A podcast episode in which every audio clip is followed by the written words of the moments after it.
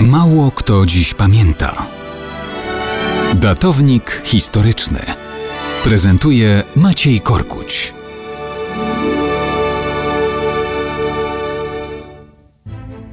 Mało kto dziś pamięta o koronacji, jaka odbyła się w Rzymie 21 maja 996 roku.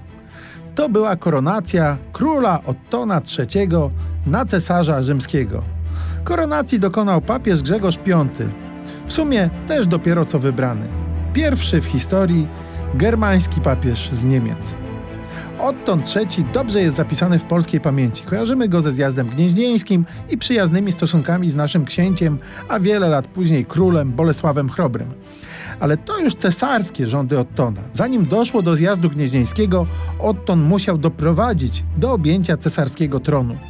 Wiosną 996 roku rozpoczął marsz w kierunku Italii. Kiedy dotarł do Rawenny, z Rzymu przybyło poselstwo z wieścią o śmierci papieża Jana XV. Odtąd skorzystał z okazji i wyznaczył na nowego papieża Niemca, swojego kuzyna i kapelana zaledwie 24-letniego Brunona z Caryntii.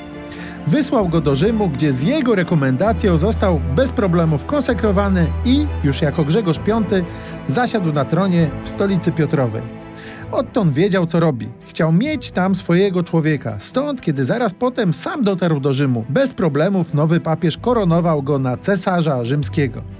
Ale też nowy papież zapłacił cenę za tryb, w jakim tron papieski objął.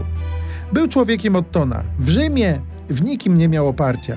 Dopóki Otton tam był, również i pozycja Grzegorza wydawała się nienaruszona. Kiedy Otton wyjechał, Grzegorz musiał uciekać z miasta.